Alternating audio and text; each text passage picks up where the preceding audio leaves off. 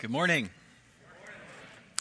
My name is Ronald. I'm one of the pastors here at Wayside Chapel, and we are continuing our series on game changers. I know for me and my family, one of the biggest game changers was when we became parents. When we became parents. In 2010, the Lord blessed us with Sophie, our red-headed baby girl. Sophie got a head start on life. She was 10 pounds, 2 ounces. You can congratulate my wife later. Um, she. Uh, they made jokes about Sophie driving us home from the hospital, and they were almost right. And then again in 2012, God blessed us again with another red headed beauty, Penny. Uh, this is a picture of Penny and Sophie meeting for the very first time, and yeah, aw, yeah, uh, super sweet. Penny we called our little cracker box uh, because whereas Sophie was ten two, Penny was just under seven, and so we're holding her and going, "Oh, this is what a baby's supposed to feel like." Okay, all right, got it. The issue with Penny, though, is that we were f- prepared for the changing of the diapers and the napping and the feeding and everything else. But Sophie spit up. And you parents know what that is. Like, that's just the, like, the kind of dribble that just happens uh, constantly. Sophie spit up. Penny threw up. And, uh, I mean, she was good. Like, she, you know, projectile all over the place. But it wasn't, it wasn't just once. It wasn't just twice it seemed like it was every meal. She would throw up. And we brought her to her one month checkup with our pediatrician, and we were kind of like telling him, hey, like, she is throwing up a lot. He's like, she's a baby. We're like, we got that. We know. we have a baby. We've, ha- we've gone through this. She's, she's throwing up a lot. He's like, it's okay. We'll, we'll, we'll bring her back in a month, see what's going on. We bring her back in a month, and we find out that Penny's not gaining the weight like she should be we find out that an, a normal baby should be gaining many ounces a day, like really kind of rolling along. Penny has just barely gone above her birth weight. And so they do what young families are afraid of. They diagnose her with something called failure to thrive. It's a good way to freak out a young family. And it basically means, I don't know what's wrong with your baby. You say, We want to see you in a week. We want you to feed her every three hours. Make sure she gets a great meal every three hours. Make sure it's happening. We do that. We go all week long. We are even supplementing with a medicine dropper and just getting her in between feedings, making sure something's going in her. We show up at the doctor, you know, the pediatrician on a Thursday, and she's lost weight. And the pediatrician is telling, okay, all right, we know something is wrong with your baby. You guys think it, we think it too. We're going to figure it out. And they refer us over to our local hospital and say, We think it's got to be something with her stomach, because if she's not gaining the weight and this is how she's eating, it's got to be something with her stomach. And so they send us to the hospital and they get x rays of her stomach area to try to see what's going on. And then remember, the doctor came back in and he, he kind of pokes Penny and he's smiling at us and talking to us and he looks at her and he goes, Everything came back normal. Nothing's wrong here. I don't know what's wrong with your baby. But we're going to figure it out. We're going to do every test we can think of. We're going to start somewhere. Uh, why don't we just do a chest x ray just to see? Doctor comes back in with the results of the x ray and sits down. And if you guys have ever been in a hospital setting before, when you see the doctor sit down in the room, you go, stand back up. because you know the news won't be good. He says, The radiologist thinks everything's okay, but I disagree with him. I actually think your daughter has an enlarged heart. It's pushing against her esophagus, and that's what's causing her to throw up. We can't do everything that I would like to do for your daughter here. So, what I'm going to do now is I'm going to refer you over to the Children's Hospital in Nashville, Tennessee. So, my 10 week old daughter and my wife hop into an ambulance and go to Nashville, Tennessee. I head home, meet the in laws who had come to take care of Sophie, pack bags, and head that way too. When I get there, there are doctors and nurses heading like circling Penny and my wife in the ER. And by the time I get there, they've done another chest x ray and they say, Yes, we agree. There is something wrong. She has an enlarged heart. It looks like she's going to be needing some medicine to try to bring that back to normal. We want to get some more clear images. An hour later, after those come back, they say, All right, what's going on is your, doc- your daughter has something called TAPVR, total anomalous pulmonary venous return. A normal heart has four veins going in, four arteries going away. Penny's had four veins going in, one artery going away. There was too much blood in her heart. The only thing that had kept her alive up to this point was God's grace and a heart murmur that was allowing blood to flow back to other pa- ch- chambers in her heart. They're saying, Your daughter's going to need surgery. They're going to have to correct this. It's probably going to be sometime within a week. Another hour later, by this point it is early Friday morning, very early Friday morning. Doctors, nurses come in and they say, Look, we're going to spend the rest of the day this Friday prepping your daughter. She's first thing in line Saturday morning. She's going to have open heart surgery. And these words are just flowing over Becca and I, and we're trying to process them. We're trying to understand what's happening. They put us up into a normal room, and we wait and we prep and it finally gets to be Friday night. And we're feeding our daughter for the very last time. And my wife, Becca, is just holding Penny. And she's just weeping. She's just weeping over our baby daughter. And I'm standing with her. I don't know what to say. I've got no words. And so I'm just holding them both. Becca would later tell me that she was praying to God, praying fervently, saying, God, please don't take my baby. But if you need her in heaven, you can have her. We wake up that next morning. We take Penny down to surgery, or carrying her as they wheel her bed next to her, and we give her to a nurse. And they walk her through a double door, out of sight. It's one of the hardest things I've ever had to do as a parent was to give up my baby girl. But I knew that if she was going to have any hope of life, that we had to give her up. We had to give up her heart. And that's the big idea I want us to focus in on this morning as we turn to Mark chapter 10. To get life, you must give up your heart. To get life, you must give up your heart. Jesus' earthly ministry, by this point in the book of Mark, has been in full swing. Miracles have been occurring. People have come to hear him preach, to see who this Jesus was. Some people just come because they're sick and in need. Others come because they have a desire to see more. There's one such man who's called the rich young ruler. His story is in Matthew, Mark, and in Luke. We're going to look at Mark chapter 10. It tells us that Jesus was setting out on a journey and then gets confronted by this man. Mark 10, verse 17. As he was setting out on a journey, a man ran up, knelt down before him, and asked him, Good Teacher, what must I do to inherit eternal life? Many people are asking this question. Many people are trying to find out is there life after life? Some would tell you that there is no life after life and that you had best live your life to the fullest right now. Live every moment the best way you can because this is it. When you die, you're done. Other religions would say, yes, there is life after life, but it must be earned. Do this list of things, live this particular way, and perhaps when you die, there will be life after life, and it may be good for you. If nothing else, we know this man is sincere. The Pharisees of Jesus' day would openly mock him and test him and try to trick him and get him to say something wrong. This man comes up and kneels down. He respects Jesus.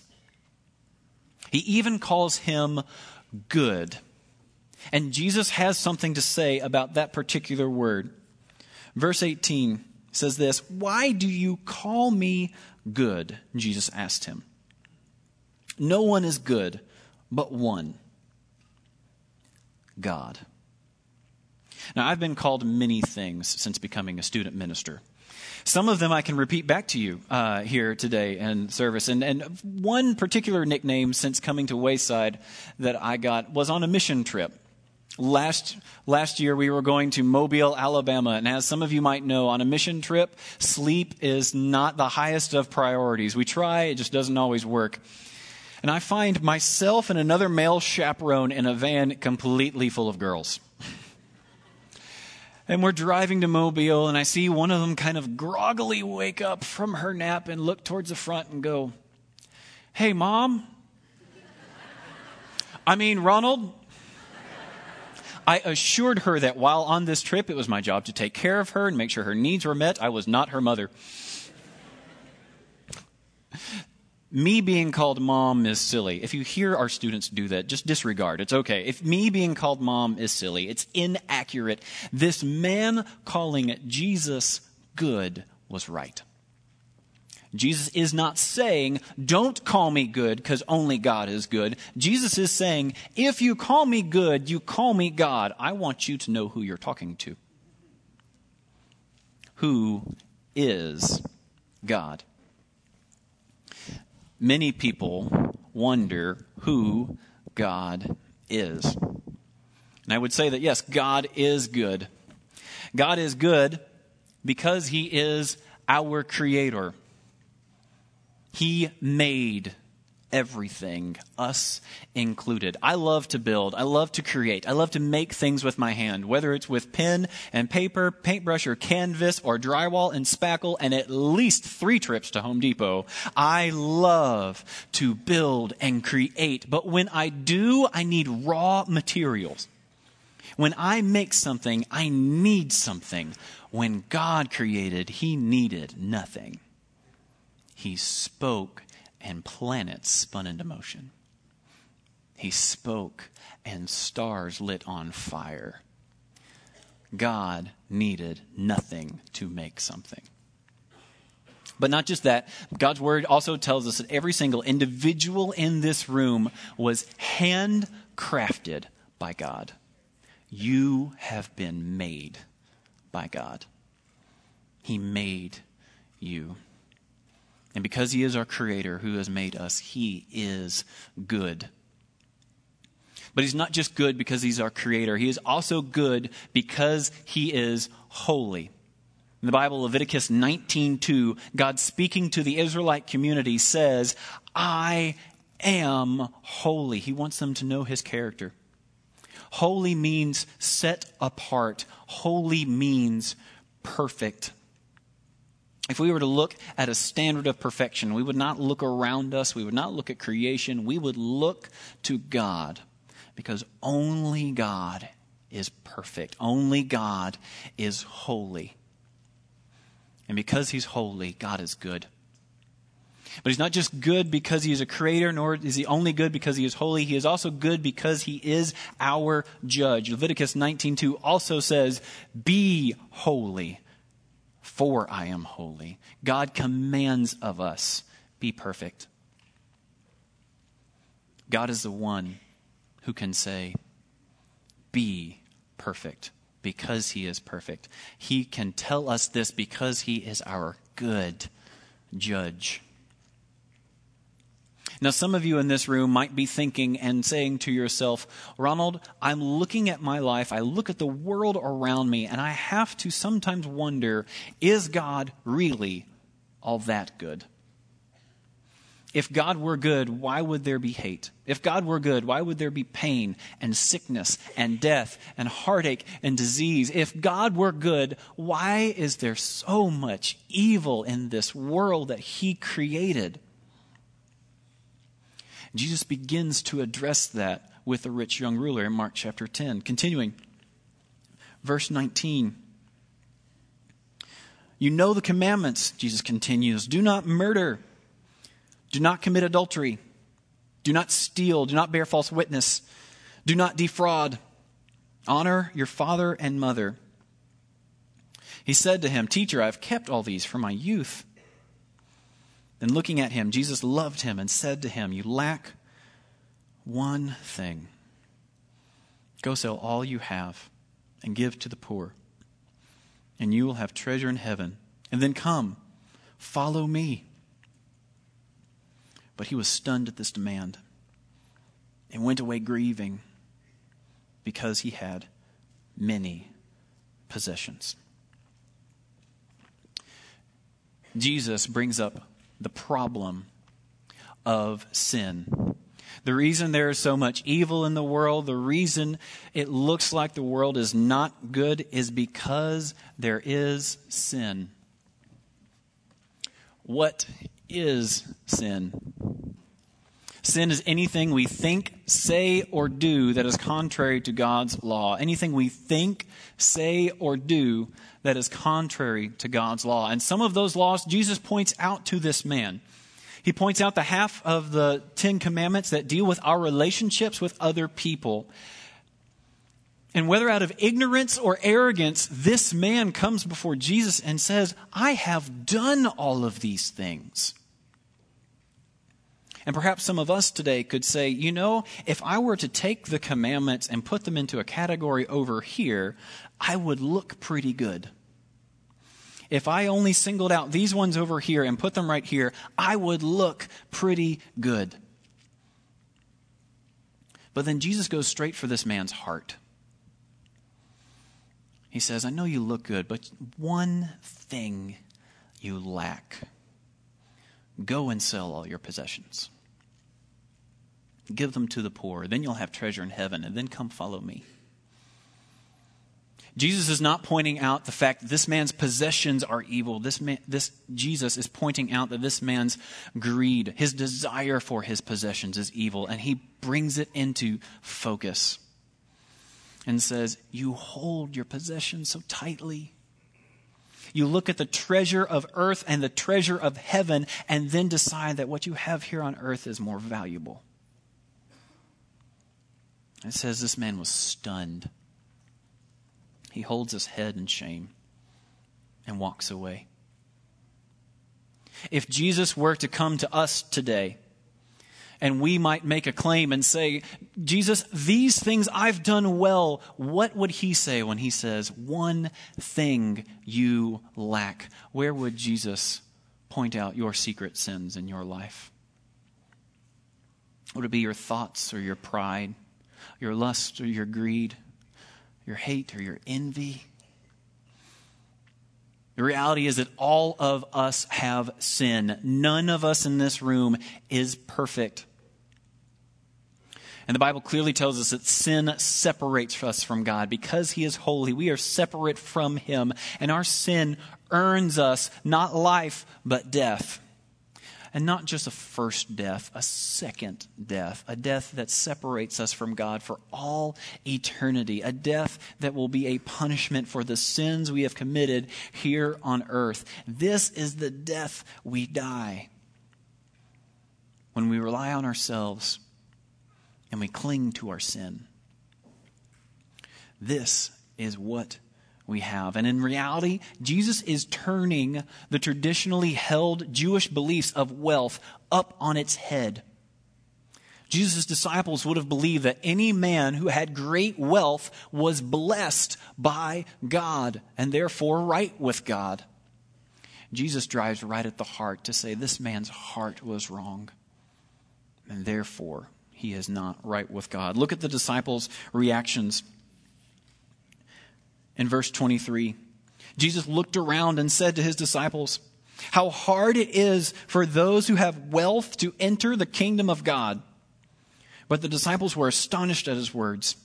Again, Jesus said to him, Children, how hard it is to enter the kingdom of God. It is easier for a camel to go through the eye of a needle than for a rich person to enter the kingdom of God. Now, just in case you need a refresher course, this is a needle. This, this is a needle right here. And because you know, I can, I can work my way around a button. I, I can fix a button if need be. I fixed a pair of, more than one pair of pajamas at our house every now and then. So I, I know what a needle is. And just in case you need a refresher course, this frustratingly small hole right up here at the top, that's the eye. That's, that's the eye of a needle. See, I even had to have this thing pre threaded because it takes me at least 10 minutes to even get the thread on one of these needles if it's up to me. You know, a camel, according to Google at least, is six feet tall on average. A camel also weighs 2,000 pounds, which, if you were to ask my daughter how much I weigh, if you were to ask Sophie, she'd tell you I weigh 2,000 pounds. So, my daughter's bad math notwithstanding, it's impossible for me to put myself through the eye of this needle. More so, it would be if we had a camel appear on stage. It is impossible to put anything other than thread through this, the eye of this needle. Jesus tells us if you are wealthy, if you are rich, you are that likely to enter the kingdom of heaven. And I know some of you at this point are going, oh, good thing. Whew, dodge the bullet on that one. That guy over there, he's wealthy. Me, uh uh-uh, uh I am broke. Did you know? Did you know that the global annual average income per year per family is $1,500? The global average annual income per family is $1,500. That's spending $4 a day. The average teenager could bring that home in a summer job. The average income of the state of Texas for families is $51,000 a year. Friends, we are all very rich. We are all very wealthy. And now, why would Jesus say to us then, it is difficult, it is hard for someone who has money to enter into the kingdom of heaven? Perhaps it is because how I've seen in my own life when the pantry is full, when the bank account's in the black, when the bills are paid up, I tend to forget how desperately I need God. I tend to forget how desperately I need a Savior these words Jesus is saying to his disciples take them back. They, don't, they can't understand it. They ask him, verse 26, so they were even more astonished, saying to one another, Then who can be saved? Looking at them, Jesus said, With men it is impossible, but not with God, because all things are possible with God. Jesus should know very well that all things are possible with God. Jesus should know very well what God's secret rescue plan is. Because Jesus is the main part of God's rescue plan. Jesus knew this was why he had come to earth, because with man it is impossible. But not with Jesus. Who is Jesus? Bible tells us in Hebrews that Jesus was tempted in every way as you and I, but unlike us, he never sinned. Fully human, fully God, and he lived the perfect life required of us. We could not do it, so God sent Jesus to live it for us. And not only that, God sent Jesus to pay the punishment for our sins. We deserve to be punished for our sins. We deserve to die for our sins. Jesus, deserving none of that, went to the cross and died in our place. Jesus did not just die a physical death for us, He endured all of our eternal punishment for us on the cross Because of Jesus' death, our punishment for sin can be taken away. Because of Jesus' death, our guilt for sin can be taken away. Because of Jesus' perfect life, those who would trust in Christ, God would credit his perfect life to you. So that when God looks at you, instead of our sinful lives, he would see Jesus' perfect life. I praise God, Jesus did not stay dead. Three days later, he arose from the tomb to proclaim that everything he said he was, he was, and still is today, and to show us that we have future hope, future life, life after life. This is who Jesus is. Jesus is our Savior. Jesus is the one who will come to rescue us. But then I love Peter because he can't keep his mouth shut. No matter what, Peter likes to just say whatever's on his mind. And in verse 28, he does this. Peter began to tell him, Look, we have left everything and followed you. Perhaps they could still see the young ruler walking away. And Peter, pointing to him, says, He left but we are with you, Jesus. Jesus then replies, I assure you, there is no one who has left house, brothers or sisters, mother or father, children or fields because of me and the gospel, who will not receive a hundred times more now at this time houses, brothers and sisters, mothers and children's fields with persecutions and eternal life in the age to come but many who are first will be last, and the last first. Peter tells Jesus, We have decided to follow you. Jesus then replies, Anyone who leaves family, anyone who leaves friends, anyone who leaves opportunities, they will get a hundredfold back. If your family has estranged you because of your faith, you enter into a faith family that spans the globe. Brothers and sisters who love and encourage you because you are their brother or sister in Christ. Older saints who are now becoming your surrogate mothers and fathers. A family who can surround you and love you and support you. Jesus says, if you leave me, if you leave the, all of the treasures of earth for me, you get all of this, but you do also receive persecutions.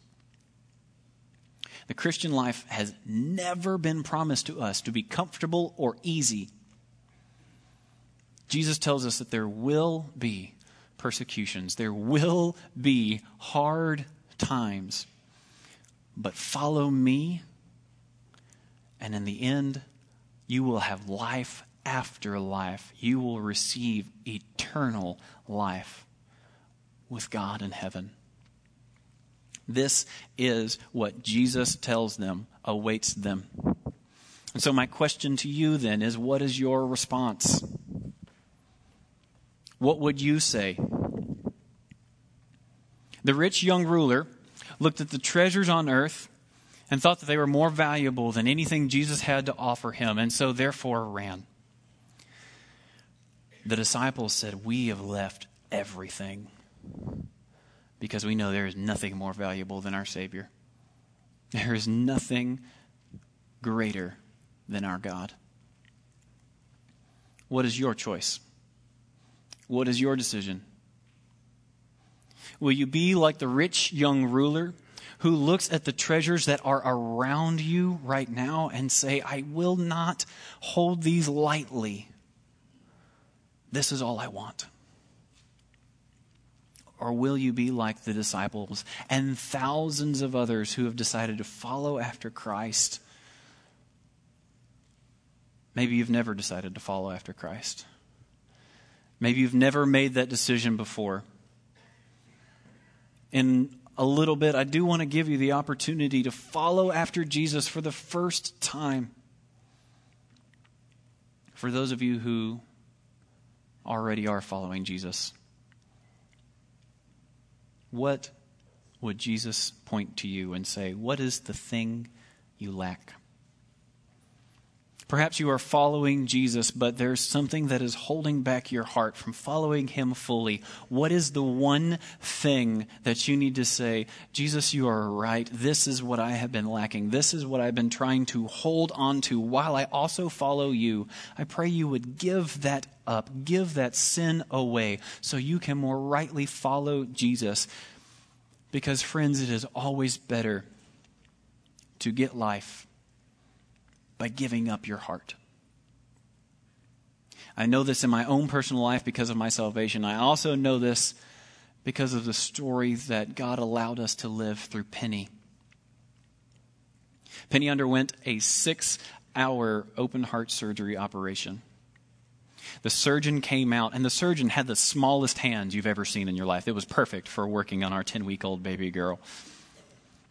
And he said, everything was textbook everything has gone well. I have no doubt in my mind that your daughter will live a completely normal life. As soon as we found out, we saw this and we were just so glad and happy that we got our baby girl back. But that doctor had no clue what he was talking about when he said Penny would have a normal life.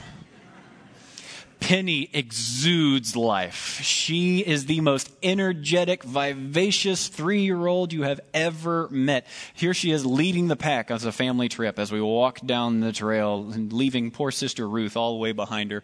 Uh, Penny exudes life. Her physical heart has been made better, her physical heart has been healed. And because of this story, we've been able to talk with her. Because of this, we've been able to tell her, this is what God has done in your life. And in a rare moment, when my wife was actually able to corral her for a minute, uh, she talked with Penny and she was asking her what God did in her life. I want to show you this like short little clip of what she said. What do you tell him? What happened to your heart? What happened to my heart? Now, what did happen to your heart? What did ha- happen to my heart? Don't say what I say. Say what happened. What what was wrong with your heart? What was what happened to my what's wrong with my heart? What was wrong with your heart? Can you tell me? Um, it was hurt. It was broken. And what happened? it healed. Who healed it? No? Who healed it? Um, Dad. How did he heal that? How did God heal your heart? He has power. That's right. What does he have power to do? Heal. That's right. I credit VBS with all of that. God does have.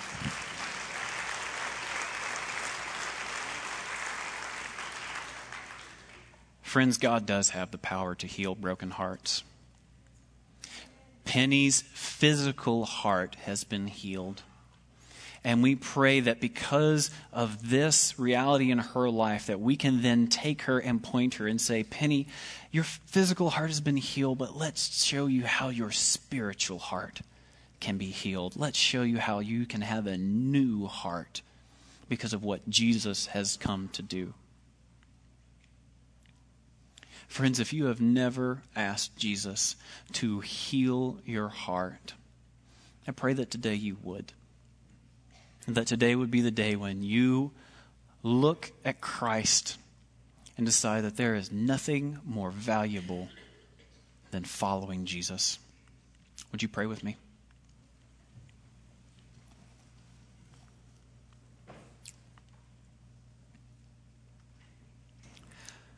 Father God,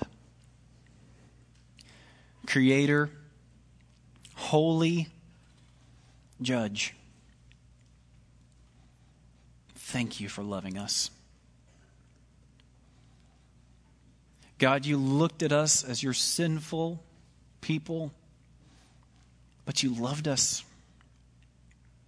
You loved us so much that you didn't want to leave us in our sin, but you sent Jesus to do what we could not, to live a perfect life in our place, to die the death we deserved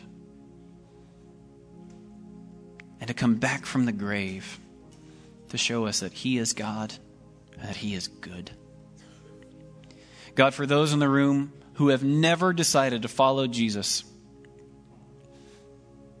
God, is my hope and my prayer that they would run to you, perhaps even praying something like this God, I know I am a sinner. I know my sin separates me from you, God. And I know that because of my sin, I deserve to die. But I accept the gift of your son's life. I know his death was my death. And I know that the life he lives now is the promise I have of hope. God, I commit to follow you for the rest of my life, knowing that I cannot earn this life, but God, you give it freely. Lord, for those of us in this room who have already committed to follow after Jesus, I pray that we would inspect our hearts. God, look into my own heart. Show me what I lack. Show me, Father God, how I can follow you more fully and live a life that honors you. God, we love you because we know you loved us first.